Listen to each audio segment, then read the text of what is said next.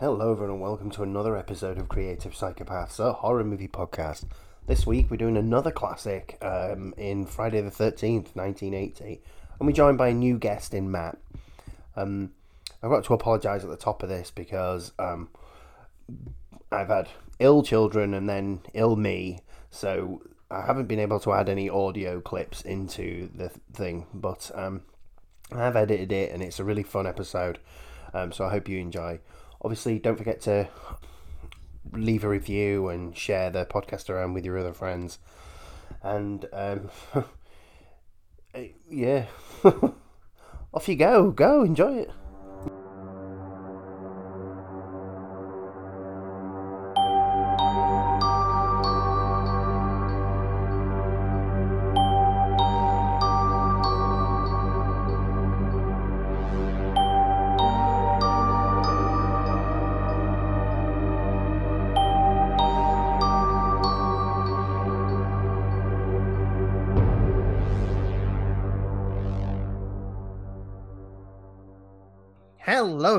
Welcome to another episode of Creative Psychopaths, a horror movie podcast, a weekly horror movie podcast with me, Mark, and him, Matthew.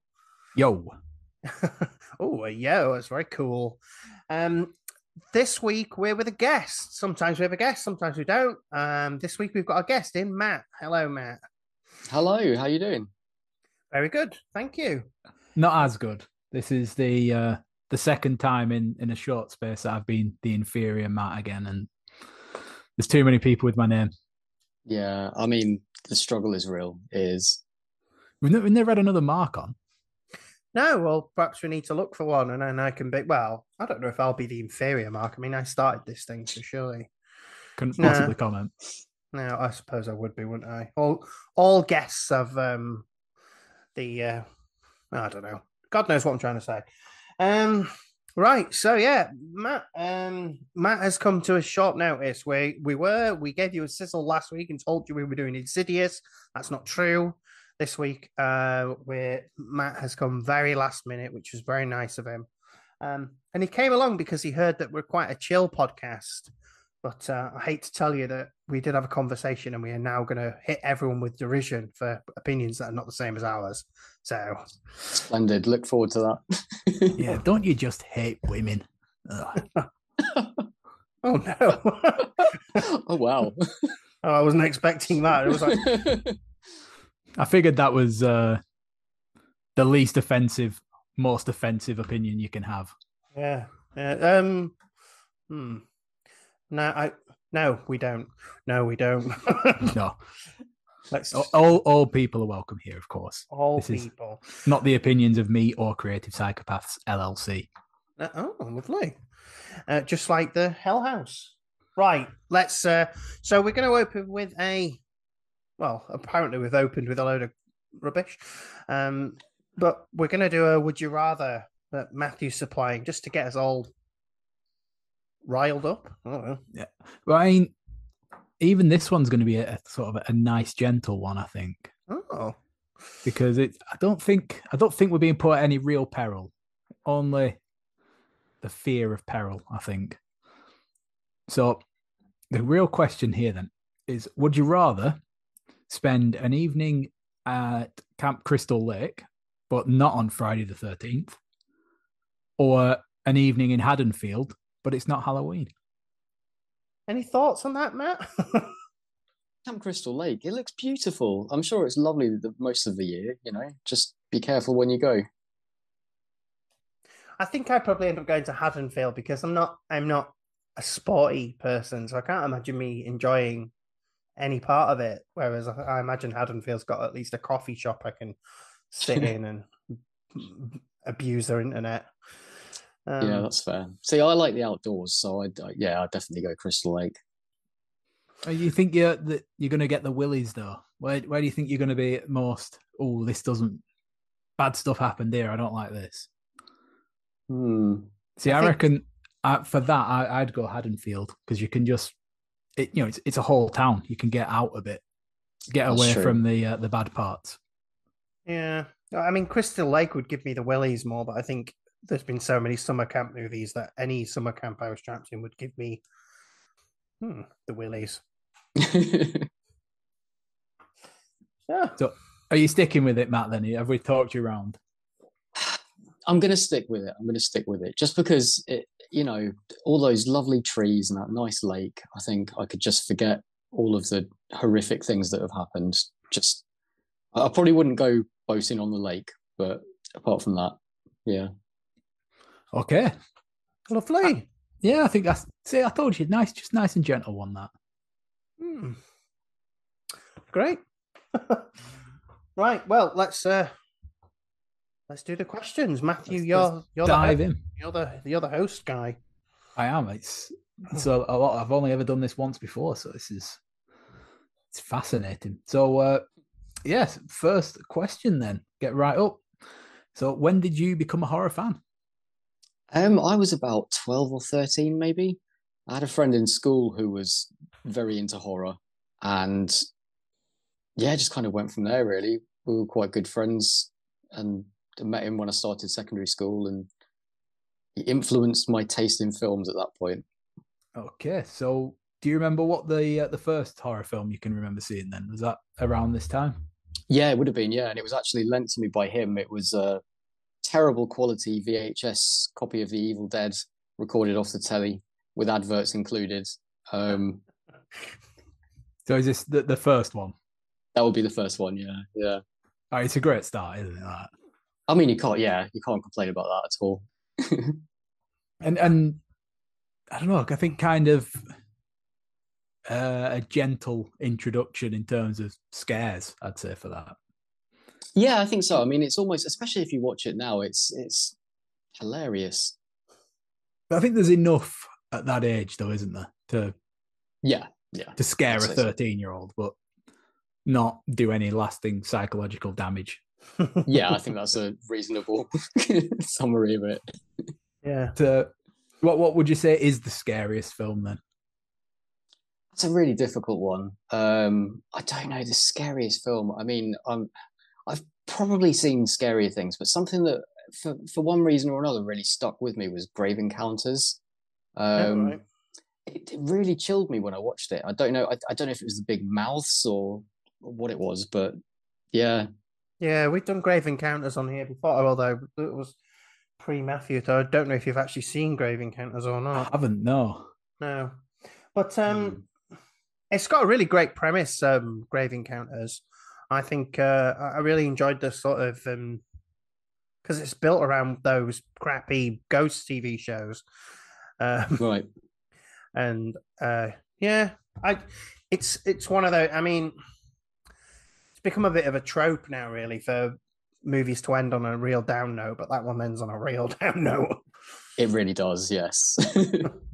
yeah that one there's there's no there's no lightheartedness at the end of that one no, certainly not. um, no yeah no i can see i can see i can see why people think that one's a scary one and I think found footage is often the way to do that Yeah, I agree. I think that that it adds realism that you you can't get otherwise Mm. um, in something that's completely unreal. You know, for most of us anyway. Maybe it's real for some. Who knows? what could you imagine? That would be. oh, no. Don't bear thinking about no, he doesn't. Don't. Let's, let's, fancy any of let's move on quickly. What, uh, what do you reckon the best kill is in a horror film?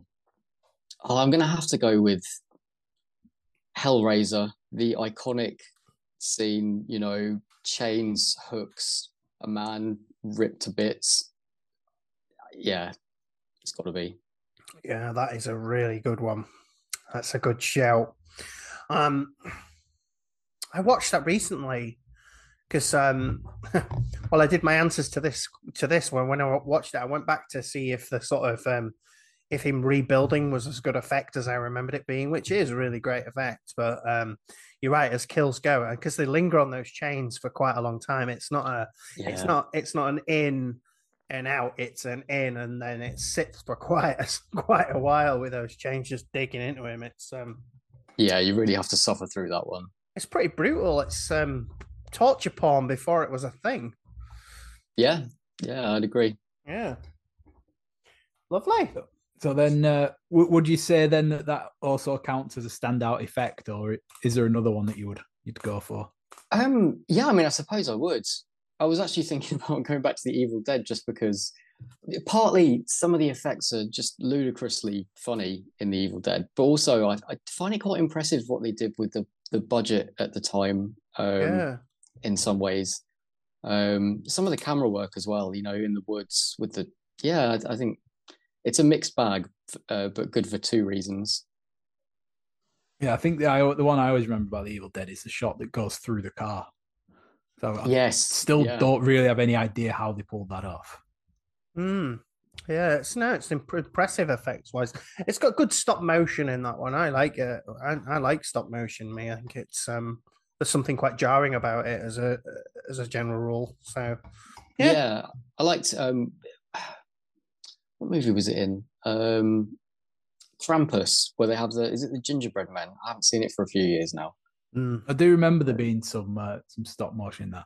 Yeah, Uh, I, I, I remember that film. So I really liked the the design of everything. I always felt that they, they moved kind of weird, uh, sort of like they were like an amusement park ride. It's like sort of like they were on tracks. And yeah, yeah, absolutely. It's something that you, you just don't get with CGI, um, or not that I've seen anyway. Um, it's not the same. It's always a little too smooth. It doesn't give you that jarring effect that you can get with stop motion. yeah, yeah. yeah, I think we're, we're very much uh, team practical here, aren't we? We Yeah. are we are definitely team practical effects. Of course, you know the realistic answer is that there's a place for both. Just you know, do it right or find a way around it. Absolutely, yeah. So uh, let's move on. So, uh, what is a movie that needs a sequel or a movie that needs to stop making sequels? Answers wish- for both are also accepted.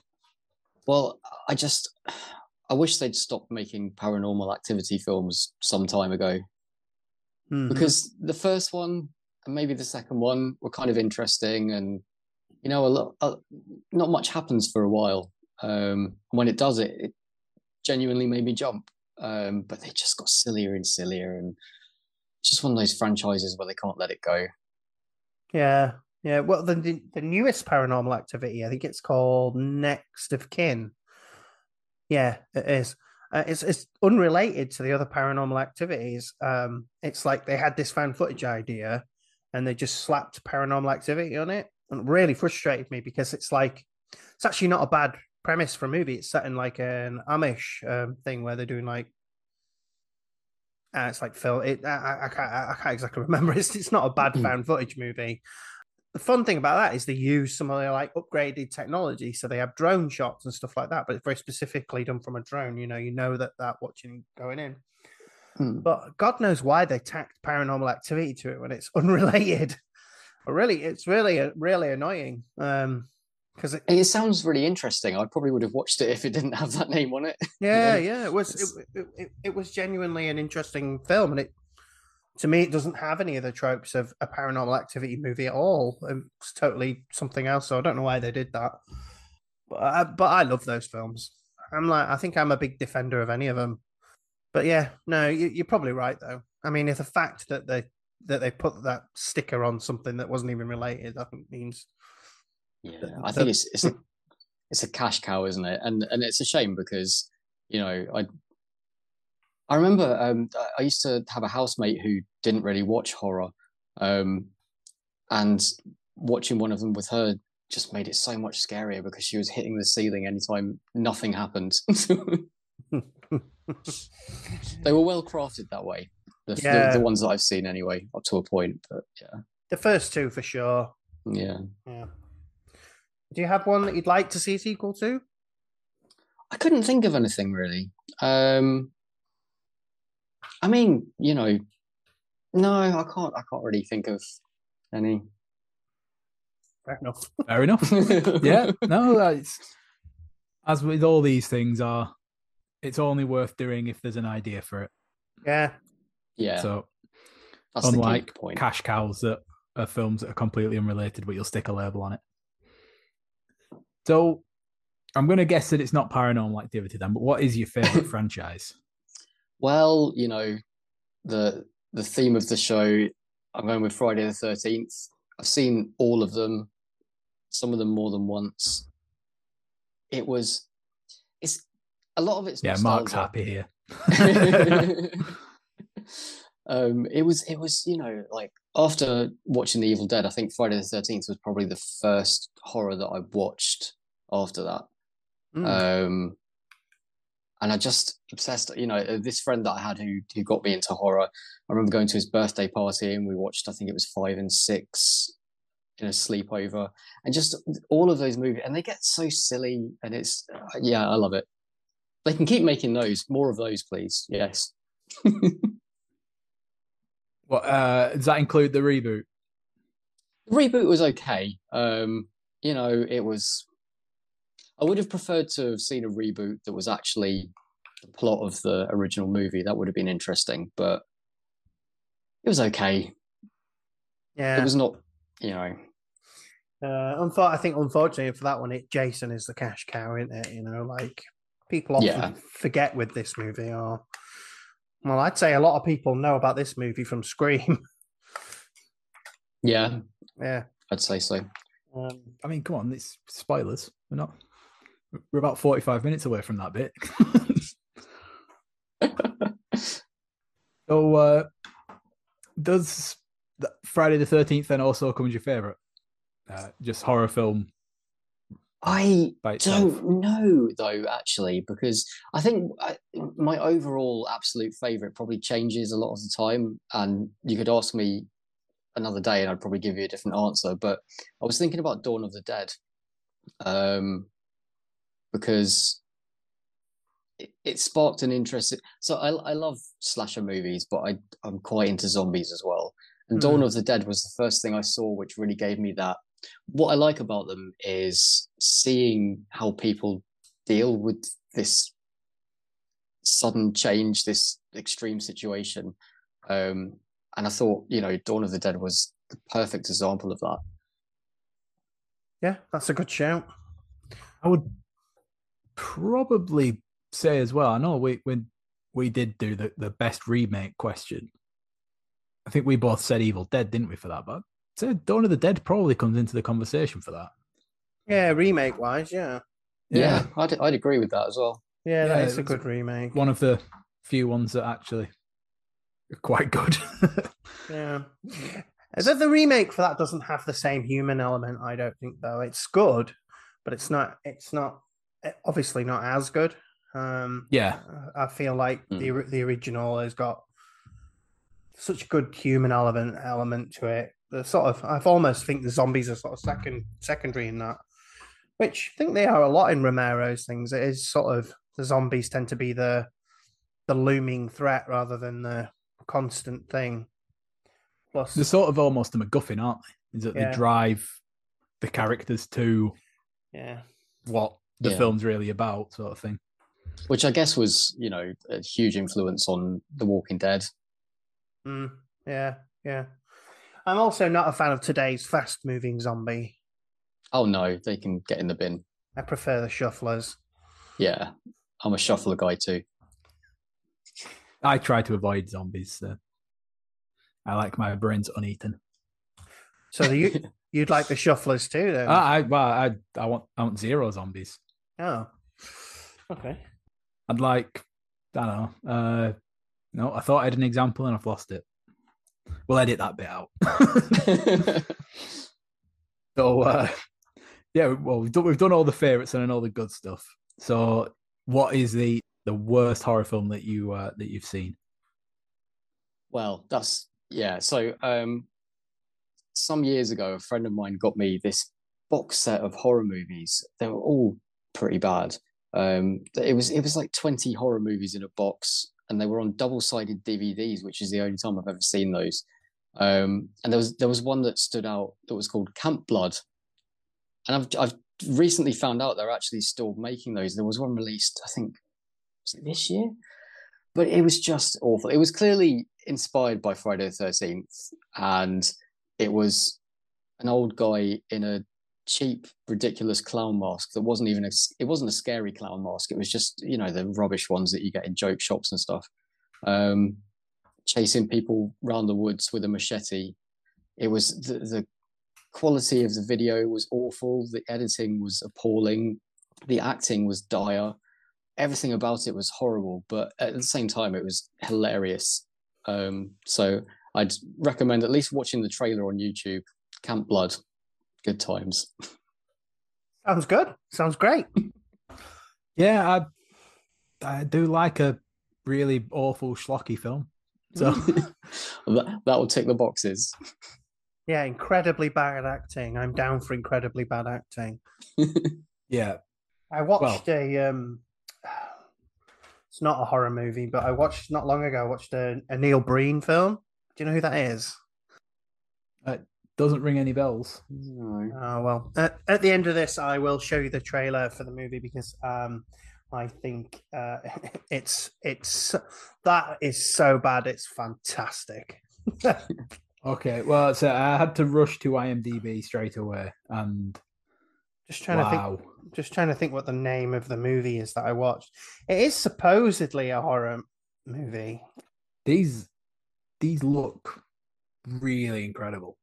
And you just come across it, his IMDb page. It's just known for actor, director, producer, writer. It's just all the same five films over and over again.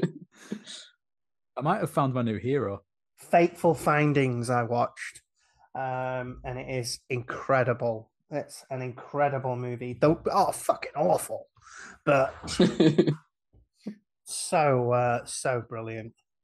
Uh, a- anyway, Paranormal thriller where a computer hacker exposes worldwide secrets. mm, yeah, it's not that.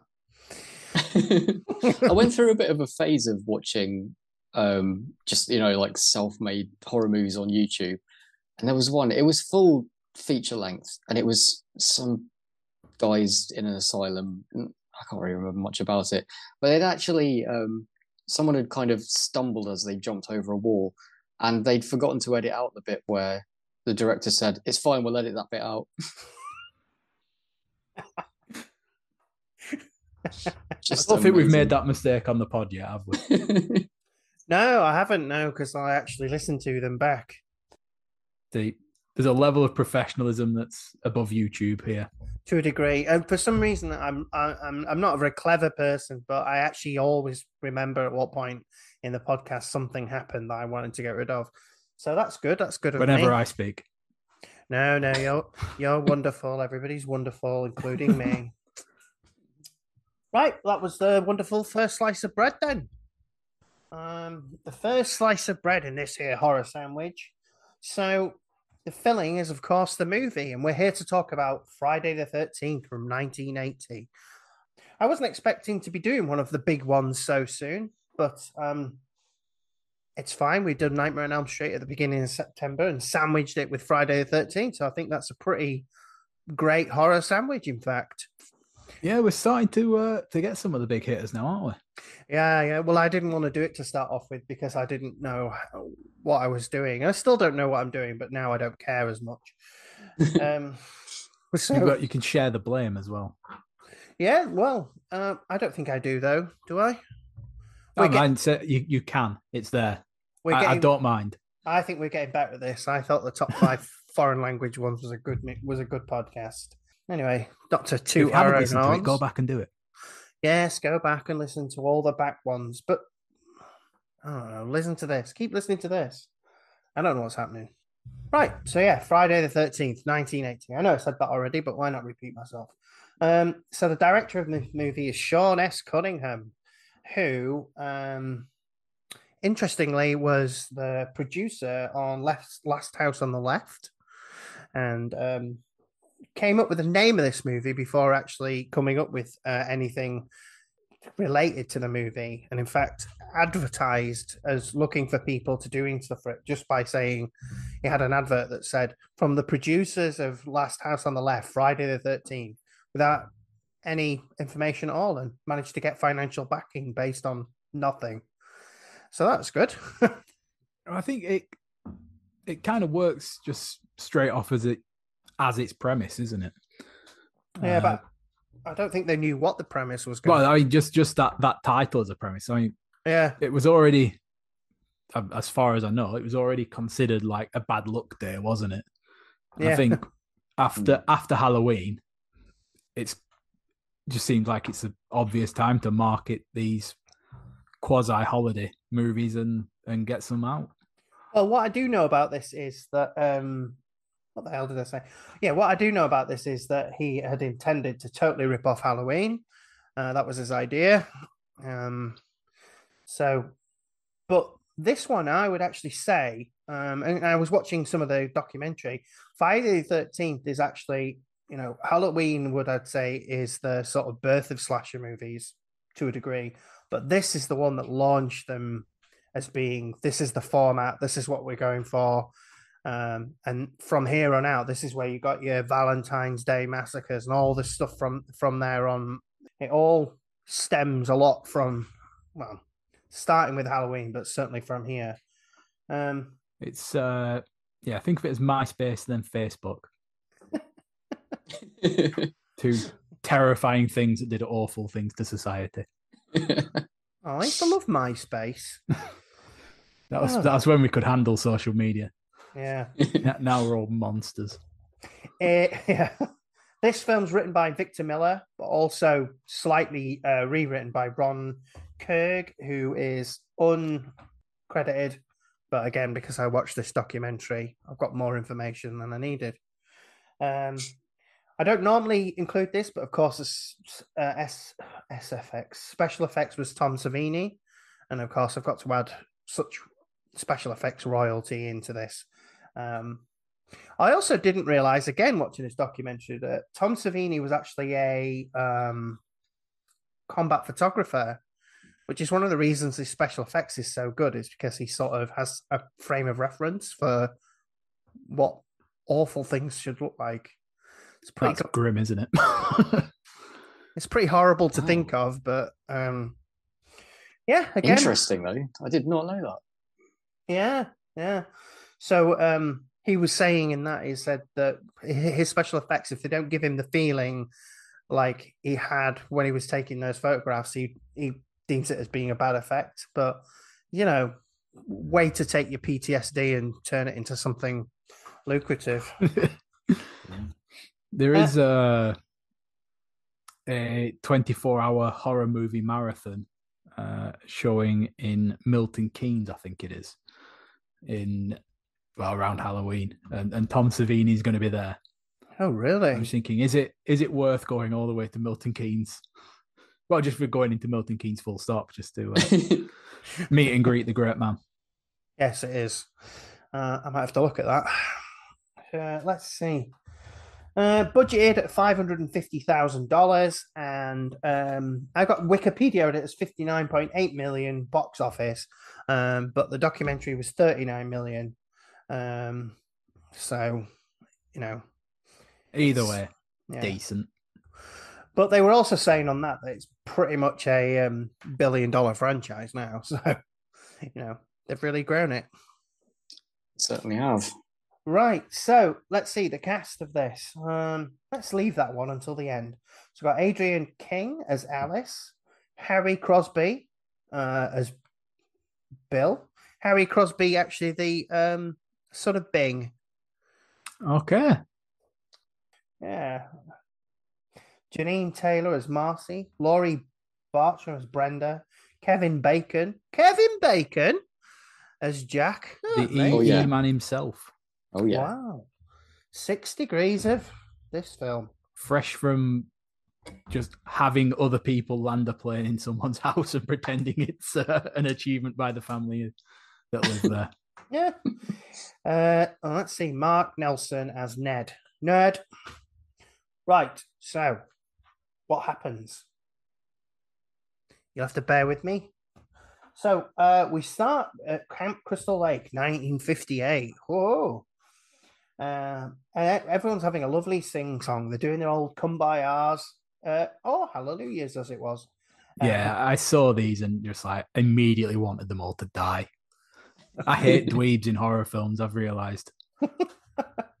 and anyway, we see a, P, a POV shot. If you don't know what that means, it means point of view.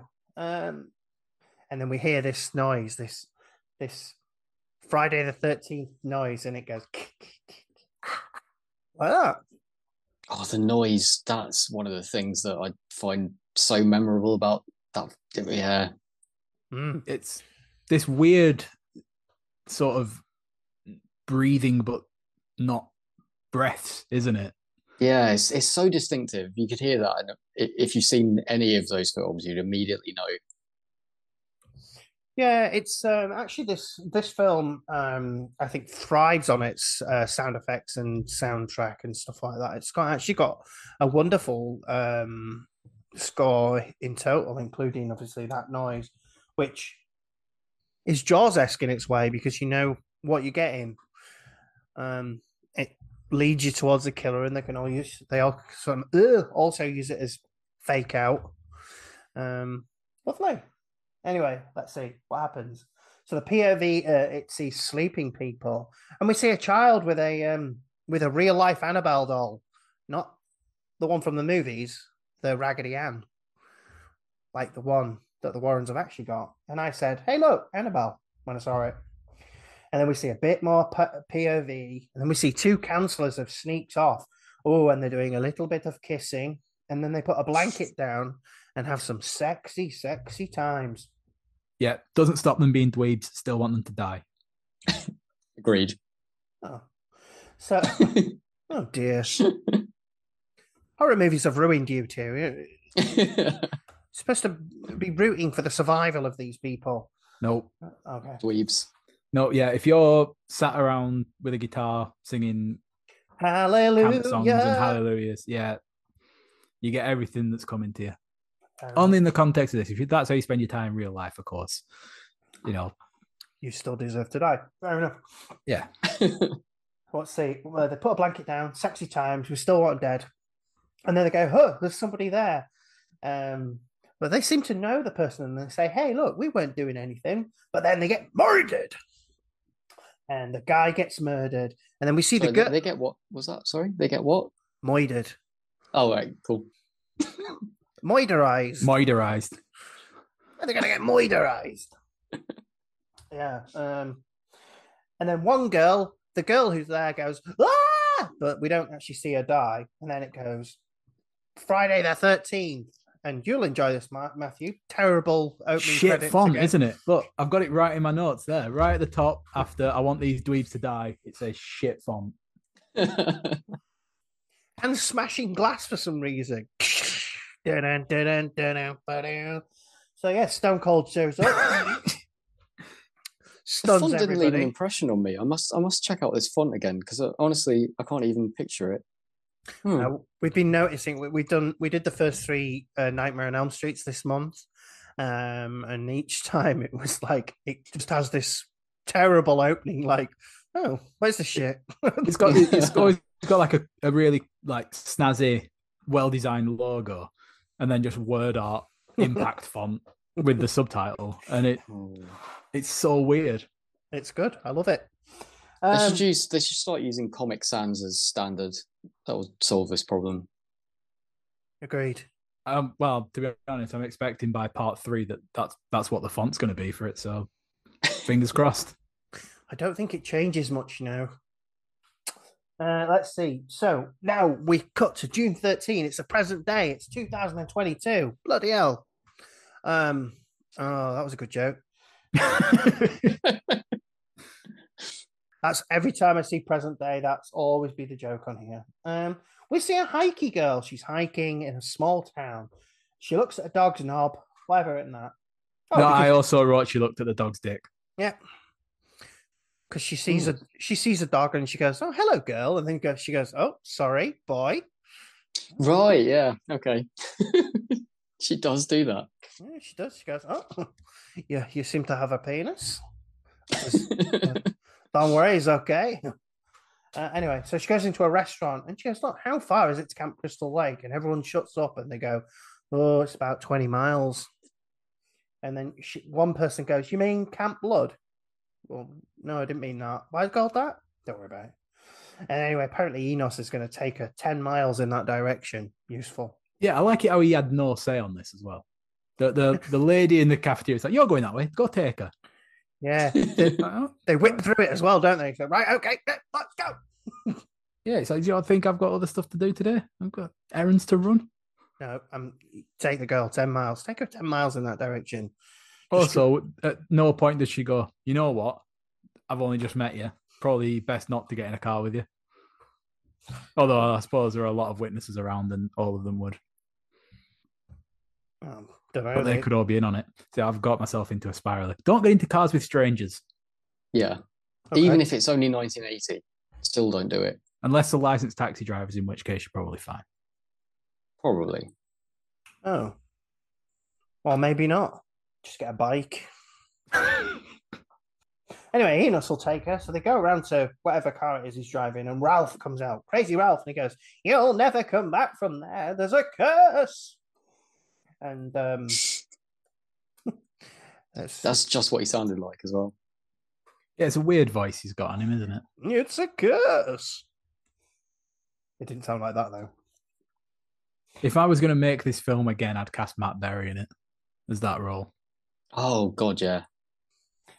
Good. Well. So she's in the car with Enos, and he goes, "Do you know what happened up there?" And uh, and and then he goes, "Look, I'm not saying." And then he tells her anyway. Um, and he goes, "In 1957, a boy drowned. In 1958, two campers were murdered." Uh, and we go, "Oh yeah." Uh, and then in 1962, apparently the water went bad. Uh, yeah, and she goes, "Well, I'm going anyway." And he goes, "Well, you're an idiot." And and then I say to her, "Why are you smiling so much?"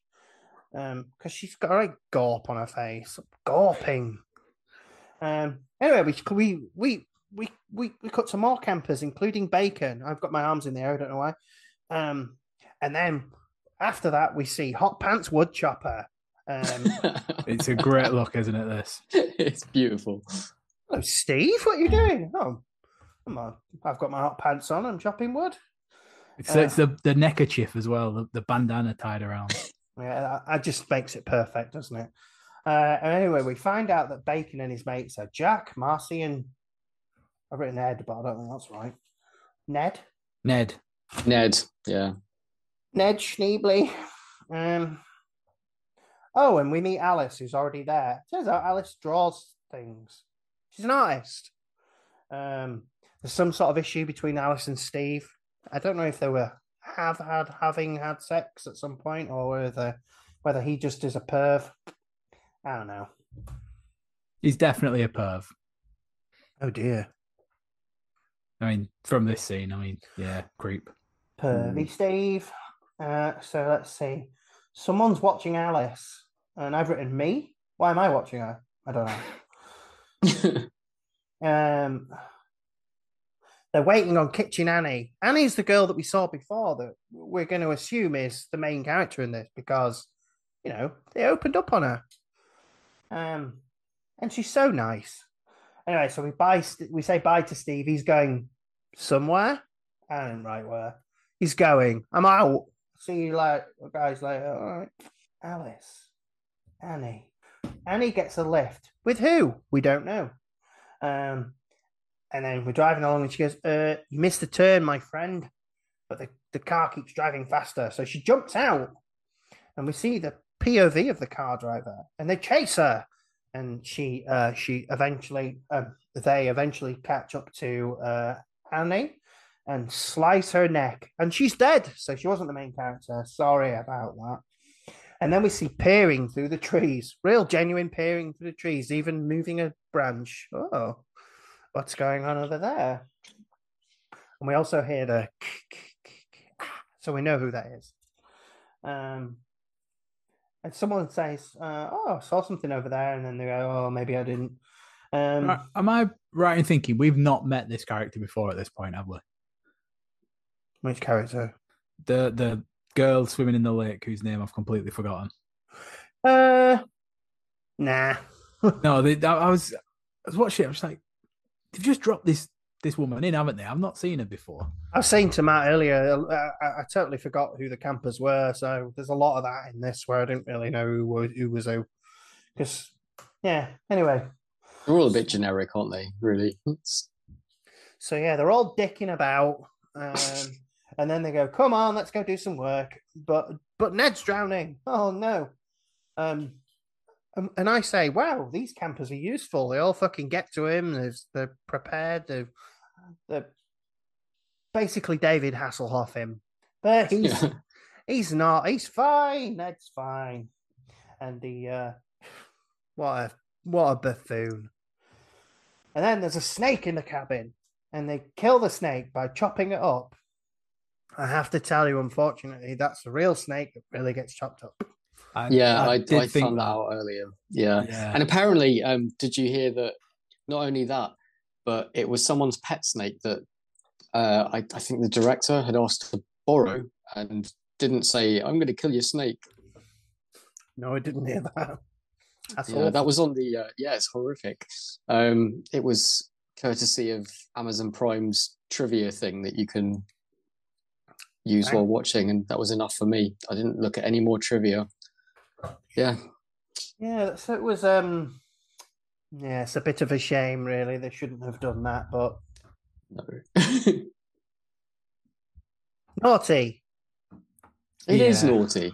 Yeah. Anyway, a police guy shows up on a bike, which apparently he couldn't drive. The actor could not drive and fell off more than once.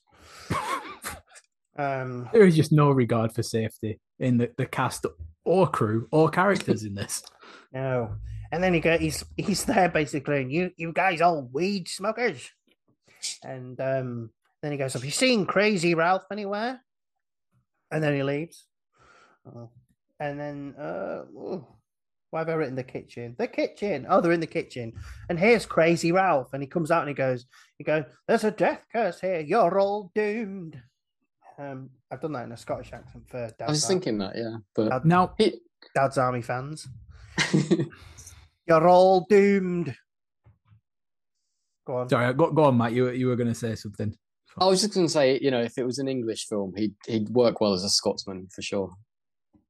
Aye, you're all doomed. Right. Do the, the townspeople call him Crazy Ralph because of how he delivers his message or because of what the message is? Because he, everyone seems to agree with him. It's just like, do, they call him crazy because he, he presses the issue a bit more or just because he's got unorthodox methods? Well, the, the the cop says something about how he's obsessed with God or the Bible or something along those lines, but I don't know. Maybe America was different in 1980, but it seems unlikely that anyone would have an issue with that over in the states these days. I don't know. Maybe he puts his milk in before the hot water making tea because that would make that would tie with the crazy brush. Right. Yeah. it's- Mental. Yeah, it's not. It's not that crazy. I put my milk in first and then the cereal. Idiot. Mm, you're doomed. Anyway, get out of here. So he gets on his bike, quite literally. Um, a little they- bit cute, wasn't it? yeah, nice little bike. Just little what wonders, little ride off. Hi, you're all doomed, by the way. I've gone mad.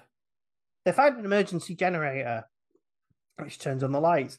At this point, at this point, I say that this film is full of tropes, but it designed the tropes, like generators and shit like that that are broken down that you need to fix. And these are all like in horror video games and stuff like that. And I'm like, it's it's weird to watch a film with tropes but and going, well, are they? Because this sort of designed them.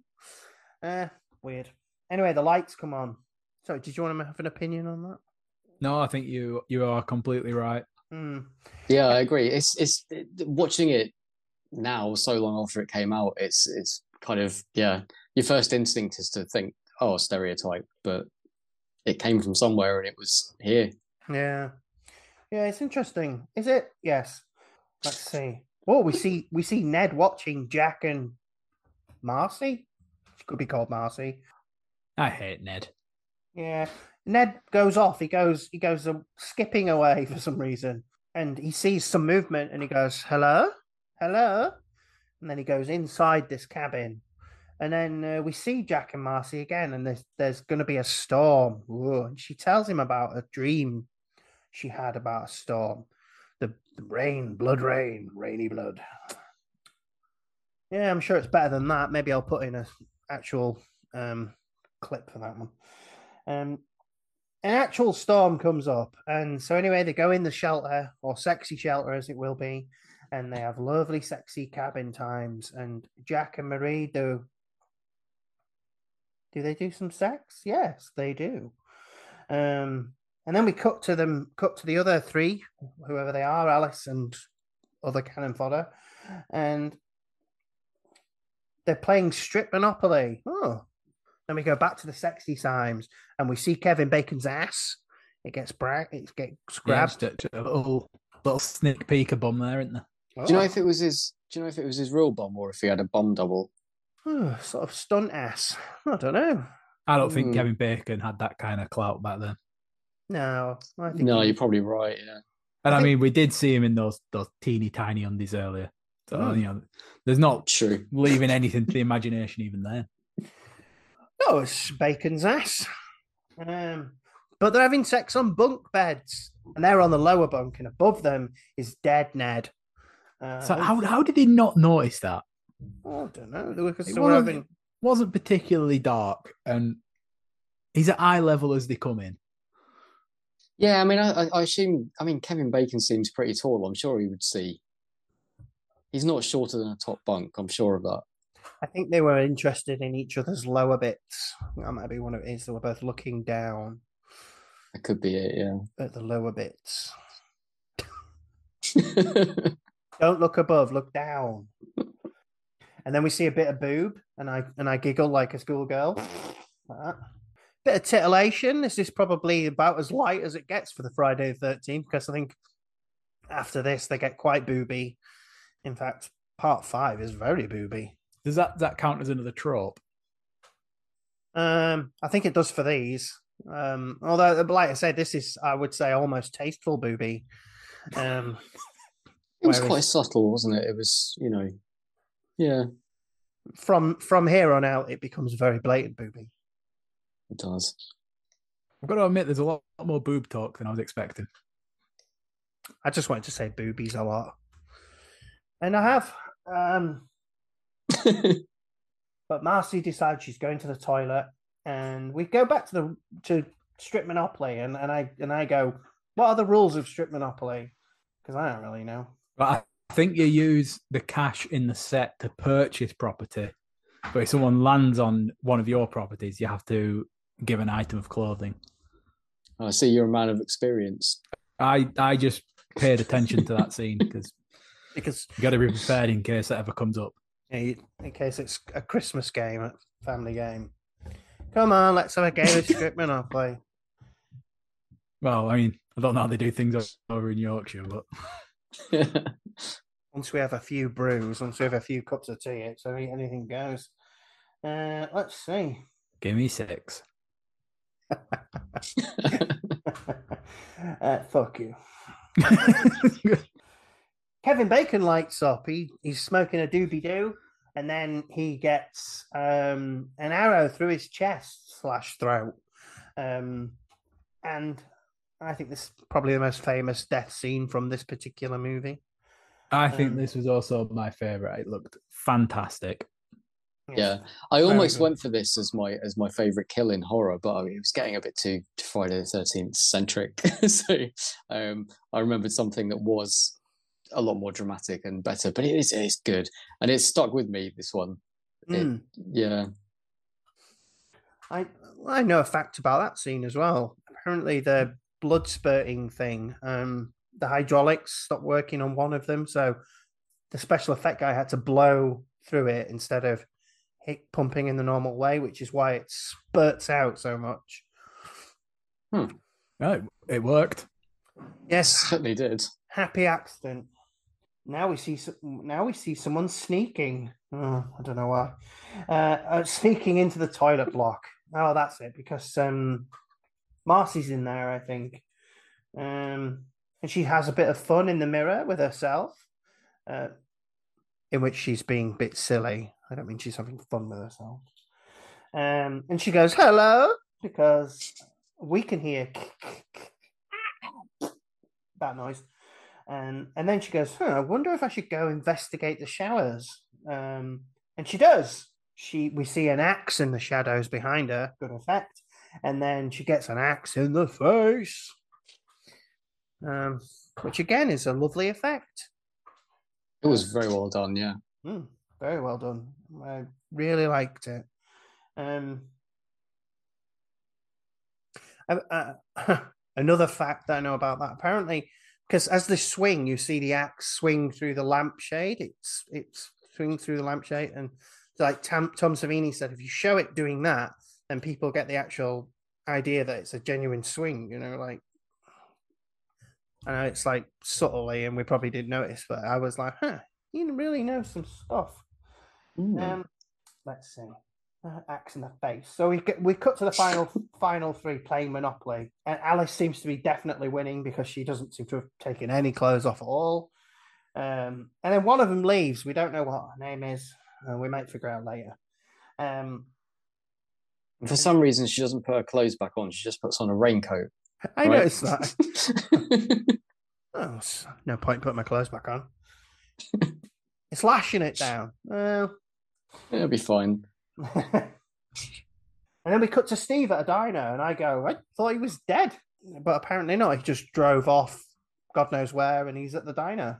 And anyway, Yeah, this scene really bothers me. I didn't like this at all. yeah, because what it's pointless, isn't it? Really pointless. Well, I mean, so far we're, we're seeing these these campers being picked off by this unknown force, and the the film's basically given us Crazy Pete and Steve as people that have shown up and then disappeared again. So you're thinking like you've got this kind of mini who done it going on, Mm. and then they just give you a scene that just goes, "Oh no, it's definitely not this guy." So it's like, okay, so Yeah. like Crazy Pete is the only character we've met so far that realistically could be the killer here. Yeah, yeah. I think you are supposed to at some point assume that it's Jack. No, uh, Bill. But I don't know why. Because he's playing he's playing sexy Monopoly. So um, Yeah, they just just completely got rid of a of an out. You know, they gave a character an alibi, which I, I think is a it's a sin. You can't do that. No, no. Well, in fairness, they weren't trying to make the greatest film in the world. Um, let's see. So he drives back to Pank Camp, Pank Camp, um, and the one who's left in the is in the bathroom now. I don't know which the one who left the room. I forgot what name is. She's in the bathroom bit now, and we get the. But she doesn't decide to investigate. In fact, she just fucking leaves. Hmm, clever you and St- then Steve is broken down, but the police help him. Um, and we see a POV again on Monopoly Girl. Again, forgot to write what her name down is. Who, who knows? And then, um, oh, she's in her she's in her room, and then she goes, "Oh, it's time for a lovely book." Um, we hear that noise again, which I'm not going to do again, and she hears she hears someone shouting, "Help me! I'm over here!" And then uh, she's like, "Oh, I'm going to find you." And then the lights turn onto an archery place, and she goes, "Whoa!" And we cut back to Alice. And Bill comes out from the rain. Oh, what was he doing out in the rain? Not playing strip Monopoly. She says, "Oh, I heard Brenda scream. Oh, she's called Brenda. She was called." That's the Um, one. Ah, she's yes. Oh, Brenda. And we say, "Where is Brenda?" And uh, so, uh, oh, they go looking for her, but they go, "Oh, I don't know." But there's a bloody axe in her bed. And then they say, "Where is everyone?" Because where is everyone? Uh, so they check the bathroom. They break into the office and they say, "Let's call for help." And we say, "Huh, the phones don't work." Oh, the phone line's been chopped. So then they say, "Okay, let's drive away." We go, "Huh, the car's broken." Um, Steve gets dropped back, and he's walking towards the thing, and he goes, "Oh, hi!" to somebody, and then he's made dead. Um, and then we see Oh, you did. Moida Moida raised again. He's been killed. Um, let's see where are we at? Not the generator. Not the generator.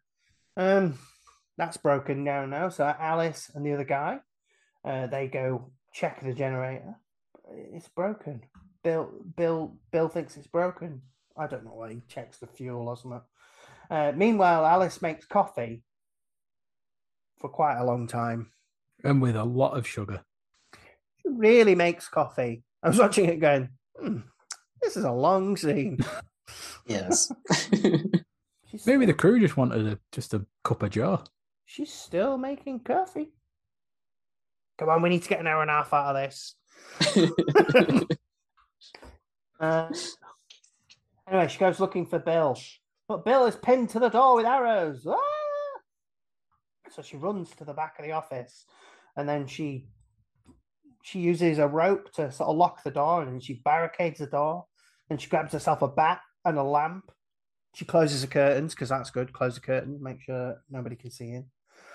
And then, whatever her name was, Brenda gets thrown through the window and we scream, ah, and a car shows up, and then a person gets out of the car. Oh, Mrs. Voorhees. Oh, played Here by played by Betsy Palmer.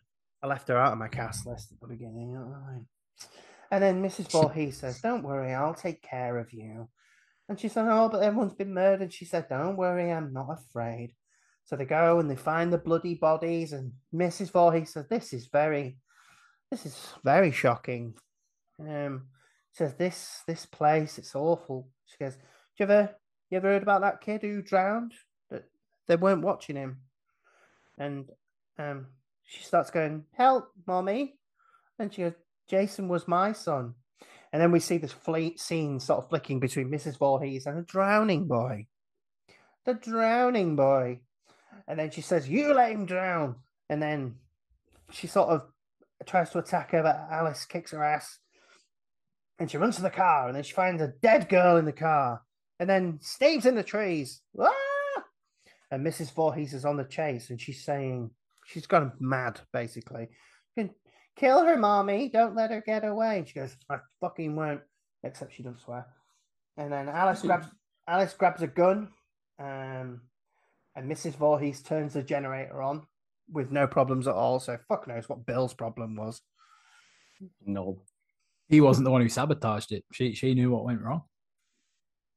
She, she doesn't even seem like she does anything to turn it on. Just press the screen button. Uh, uh, just um, Alice has got a gun but no bullets. She tries to break the lock, but she's rubbish at it. Kill her, mommy. Mrs. Voorhees, she comes in and she fucking slaps Alice around. So apparently, um, the actress, sorry, Betsy Palmer, because she was like a stage actress on stage, apparently really slapped people. So apparently she was really slapping her, and um, the director had, a, had to have a word. we had to, Shit. Oh dear. we don't slap people. we do effect. Oh yeah. Anyway, so Alice Alice fights back, and she smacks her with something, a rod of some kind. So this is this is the second time that I'm screaming at the telly, just going, finish the job. It's like how many how many opportunities does this woman need to not just slow down this killer, but just like she was lying on the floor and she had a metal fire poker. Just bash her brains in with it. I think maybe she Once I didn't can accept want you don't be want to kill someone, but when she keeps coming, like the writing's on the wall. You it's either kill or be killed at this point. Finish the job. finish him or her. Um, Or them. or that finish them. Yes. Progressive. Thank you. Thank you. No worries. No worries. You've dragged you've dragged us into the daylight there. Uh, let's see. So Mrs. Voorhees gives chase again, but she runs right past where Alice is, and then Mrs. Voorhees is going, "Kill her! Kill her!" 'cause she's gone mad. Um, Alice is in the office. She hides in in the storage. Oh, and mm, there's we hear smashy glass, and there's someone out there, and the doorknob turns. And I say to Alice, "You hid in the most stupid place." I'm sort of with you on this one. Like, fair enough, don't kill her, but get the fuck out of there.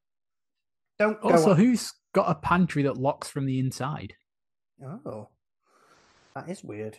That's that's a really good question. I've got uh, this is a complete tangent, but in my bedroom, I have a built-in cupboard that locks from the outside, and sometimes I hear weird noises coming from my roof, and I wonder what that lock was put there for. But anyway, that's another story. Oh dear. Um, that's creeped me out. Thank you. Yeah, no worries. But actually, on our house, the our bedroom door has a lock on the outside, so into the hallway.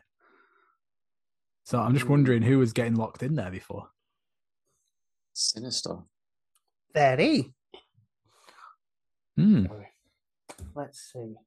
Mysteries that we'll have to uncover as time goes Yeah. on. Indeed. Uh, I forgot where I am. Uh, we were getting mad at her for not finishing the job for I think that's the third time now in the pantry Anyway. that locked from the inside. Yeah, so the doorknob turns, and then Mrs. Voorhees smashes her way through, and then Alice hits her in the face with a frying pan. Fair play to Alice, you know. She doesn't finish the job, but she's not. She's not going down. Um, It's it's like rope a dope, isn't it? Alice then, for some reason, goes down to the lake and just sits by the lake. I'm just going to sit here. Um, Because there's no history of this to- woman coming back after I think I've bopped her on the head and that's done the job. yeah, just turn your back to the danger and look at your reflection in the lake. Everything's going to be fine. everything's fine. And then what? What happens? Mrs. Voorhees gets down there, but Alice smacks her in the face with an oar. Good oar, good oar fight. And then it's a bit of a bit of a choky, bitey fight. Um, Mrs. Voorhees is bashing Alice's head into the floor, and then Alice grabs something. Is it a spade? Probably, or a shovel. And anyway, she chops her fucking head off. Um, Mrs. Voorhees' head. Um, and then she gets in a canoe for some reason and floats away. I don't know why. Ah, and that, my friends, is the end of the movie because it's everything is fine and well. She's floating around in the canoe, happy, lovely music, and the Mhm. police. The police have showed up, so you know I mean, she's rescued. She's gonna have a lot of explaining to do, Fine. isn't she? Yeah, yeah, she's going to have a lot of. But then all of a sudden, Jason comes out of the water and drags her under. Oh, but that's just a dream, apparently. Um, so she comes around and she's like, "Are they all dead?" And then she says, "What happens to the boy?" And the policeman goes, "What boy? There was no boy." And then she goes, "Oh, then I guess he's still out there." And then we see closing shots on the the lake. Although fuck knows why she thinks he's still out there. Um, but he is. he is still out there. Just spoilers ahead. It's Yeah, been there's like fully nine more films to go. Yeah. He is still out there. Um, yeah, and that is that film. We got to the end of it. Well done, us. Um, I think We finished the job, even if well, I mean she did finish the job eventually. She did finish the job eventually. You know, credit where credit's due. You know, it took longer than you would have liked, but in the end, she went for a proper death. Well, she I think she didn't realise she was carrying a sharp object. She thought it was just another blunt one to slow her down again. With clang. Um, yeah. I mean, so we, we all make mistakes. It, it happens. So, so, so. I don't really have anything extra I want to add. Um, apparently, it got some. It got really badly reviewed, bad press. Like everyone who reviewed it gave it a terrible review, but it did really well with audiences. Um, in fact, apparently, uh, one of the critics hated it so much and hated Betsy Palmer's for having done it so much that he gave out her address for people to um, send her awful mail or That's very, very unpleasant, isn't it? Mhm. That's a really school- horrible thing to do. Old school doxing, nasty. yeah and Adrienne King who was alice she was the victim of a stalker for quite a long time uh, afterwards as well which was you know sorry a bit of an, a bit of an awful thing to end on really but uh, yeah uh, but, but as i say it was um badly reviewed but you know people loved what they saw and as i Well- say as i said at the beginning this, this is the birth of slasher movies and slasher movie tropes i think really Just Yeah. while, while you're saying that, it, opinion seems to have flipped on it now, though. Uh, I've just got it up on Rotten Tomatoes, uh, and the critics, uh, you know, over the last 40 years, uh, have brought it up to 63%, and the audience has gone down to 60. Mm. Oh, So it's wow. kind of kind of flipped. My opinion on it is that it's it's probably a lot more interesting to watch nowadays, or at the, even at the time I, I first watched it, which would have been sort of early to mid '90s. Um, it, it, it's a lot more interesting than it would have been on release because everyone knows Jason, everyone knows the hockey mask, and if you don't know the plot of the first movie, Mhm. that's what you're expecting to appear at some point. Yeah. So it was a real surprise when it was the you know the reveal that it was Mrs. Voorhees. Yeah, it does lend itself to being better for that. Um, Yeah, because, because Jason being the icon, like you said. So if you didn't know that going in, it, it'd be a lovely surprise, I think. Um, but overall, I mean, had you seen this already, Matt? Or Uh, I'd sorry? seen. I've, I've still only seen this one. Uh, out All of them. right. So, you know, I've never actually. I've never ever seen Jason in full swing. Oh, I'd highly recommend. Uh, was it ten that was Jason in Manhattan? I can't remember. No, that's Um, in space. Oh, Um, well, Eight, eight is in Manhattan. eight, right? Yeah, I'd highly recommend that just for one particular rooftop scene alone that I'll leave you to discover. So Agreed. it's- yeah, I, it's uh, it's a bit of a strange film, is this? I think because there there are times where I think it it feels really pioneering, uh, and also times that just think the filmmaking just seems awful. Not so much the, the the filmmaking, but more sort of the the plot and the story of it. And it's it's really weird. So I mean, all the characters are basically non-existent. They? They're all just blank pieces of paper walking around the forest.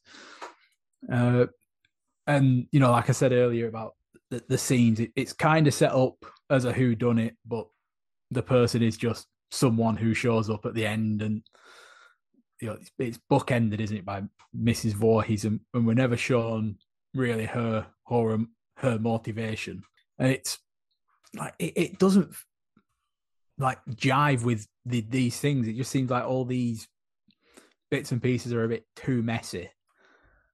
But it also does, like you say, it sets all these tropes up. It's got all these great kills in, and you know it, it sort of builds tension in places quite nicely. It gives shocks in other places. You know, there is no this is how the, the kills are.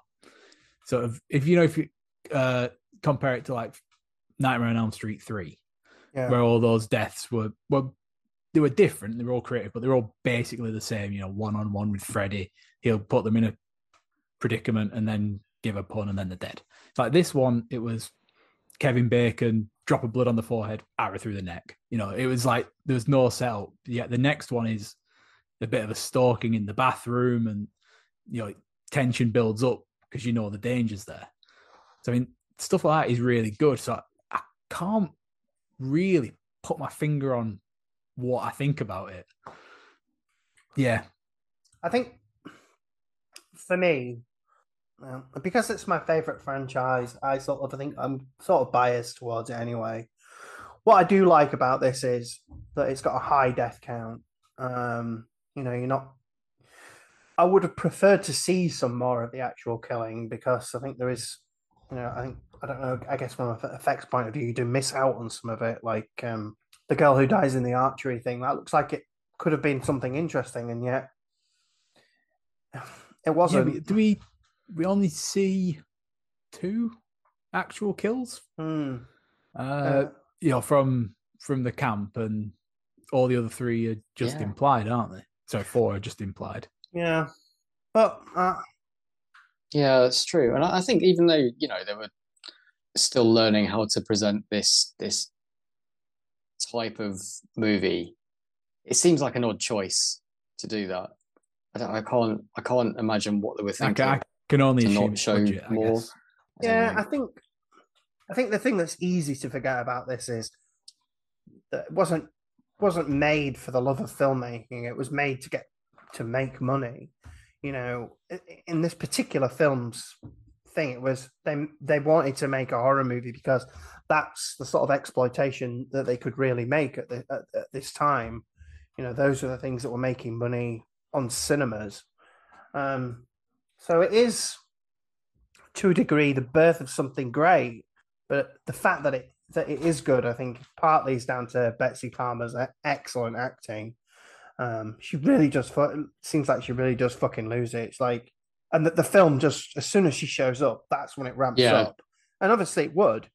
Um, you know, She's very menacing, like genuinely. That that was something that struck me watching it again. That yeah, Yeah.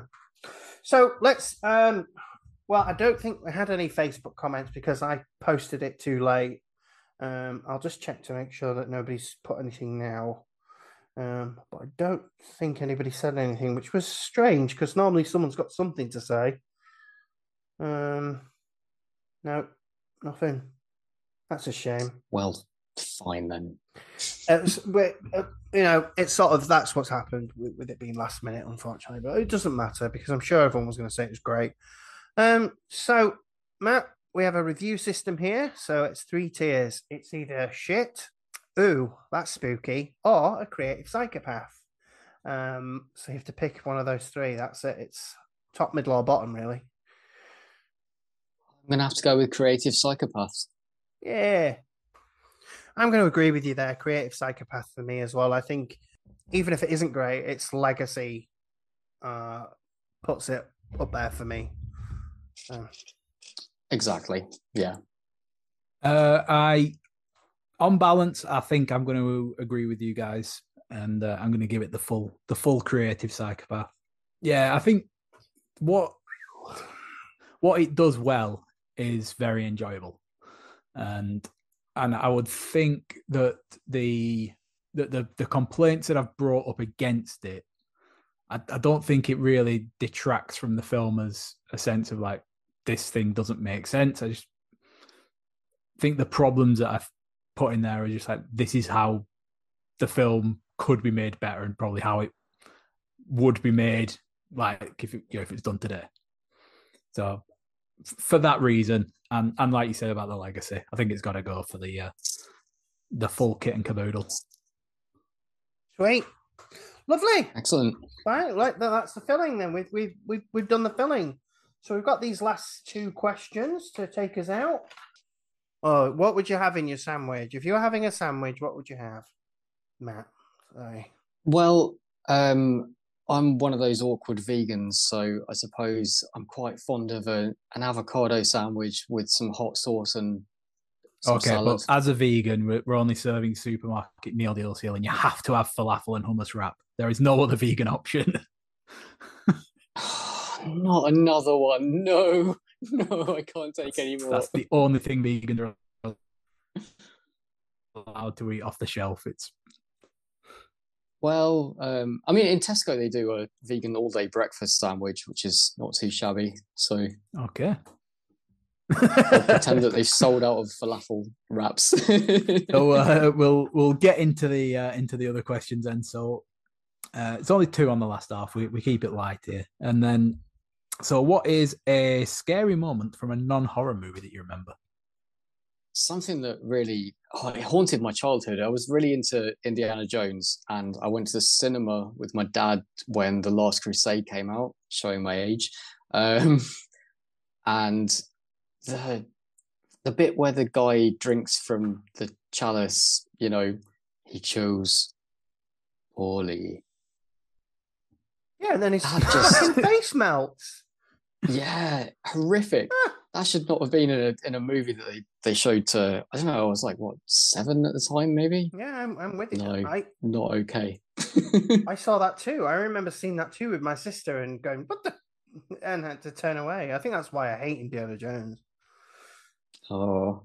I forgave them for for that eventually, but it took some Yeah, time. I mean, it's, it is a recurring thing, isn't it, that we get that Spielberg is giving us all these uh, spooky moments in films that we we should be safe in. yes. Yes. Okay, much yeah, so. so I think that's a yeah a very reasonable choice. Uh, so we'll we'll go for the the last one then. so if you could make any non horror movie a horror movie, uh, what are you going to choose? This is oh, it's a difficult one. I, I want to go for something like Disney or something that's really innocuous, but I, I was kind of thinking actually, um, I'd like to see a horror version of Willy Wonka and the Chocolate Factory, preferably with I Gene Wilder somehow still involved, but with a kind of torture thing like Saw involved. When I was a kid, that movie scared the shit out of me anyway. So that that movie already exists as far as I'm concerned. It was yeah. Yeah, I mean, Oompa Loompas still weird me out a bit, so I'm Yeah. and the Oompa Loompas would be they'd be it was the singing voices that did it big for me. smiles. Yeah, really. levers, Yeah, I don't like that. torturing children. I'm I'm getting the willies just thinking about it again. Ah, very good. That's actually come up a few times on people's um, Getting the willy wonkers. non-horror movies. Yeah, scary moments. Scary yeah. moments, isn't it? The uh, the, boat, scene is the a, boat a scene, regular. Yeah. But- yeah, I'm with Matthew. Actually, I think that film's already a fucking horror film. It just doesn't have any. Yeah, doesn't that have is, any that is creepy. Yes. I remember I used to go to my grandma's and she she had it on VHS and, and put it on in the school holidays and stuff. I'm like, what? Who, who's who's this a treat for? You know? There are movies from those sort of eras though that like Watership Down, for example. It's like, why are you showing me this? So traumatic. I can't. I could. I don't think I could ever watch that again. I've never seen it since I was a child, and I honestly don't think I could watch Watership Down again. It was just a lot. yeah, I'm sure I recall that Pinocchio was a bit bleak as well. Um, Yeah. yeah, those those early Disney movies just have a lot of unrelenting sadness for like the the first half of the mil- movie, and then something Yeah, magical will happen.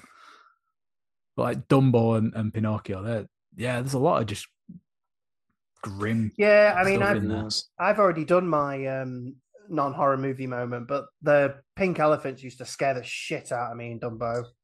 Yeah, that used to creep me out a lot as well. Yeah, they used to scare the absolute shit out of me. Um, right, that's it. We've done it. We've we've we've finished. We've made our horror sandwich. Um, so let's roll. Bring the podcast to an end. So thanks very much to Matt for joining us. Absolute pleasure. Um, thanks always to Matthew for being here each week and putting up with me. Uh, it's my pleasure. Oh, lovely. Um, hmm, that was a bit weird. Went backwards, went backwards through puberty there. I got, Uh, got a little bit choked up at the. Uh, uh, um, what am I saying? and thank you for doing it, Mark. That's Oh yeah, you're welcome. you don't hear that enough. No, I, I don't. I don't. Every time I come off, I think nobody ever says thank you to me for doing this. Um, Well, th- well, thank you. Thank you. I'm gonna have to edit that out. I don't want any praise. Right? Yeah. Uh, well, no, we do want praise. We want five star Well, reviews. yeah. Like, share, and subscribe. like, share, comment, subscribe. I don't know how this works. It's not YouTube, um, but do all those things anyway. Um, follow the Instagram, creative underscore psychopaths underscore, and um, the Facebook group, Creative Psychopaths, a horror movie podcast, um, where each week we put on what film we're going to do. Sometimes I do it last minute, often I do it last minute. Um, but you can comment and have your name read out on the show and be famous by proxy all the 20 people that download this will hear your name. Um, exactly. Uh, so yeah, thanks very much. So the last thing to say is bye. Bye bye. Bye.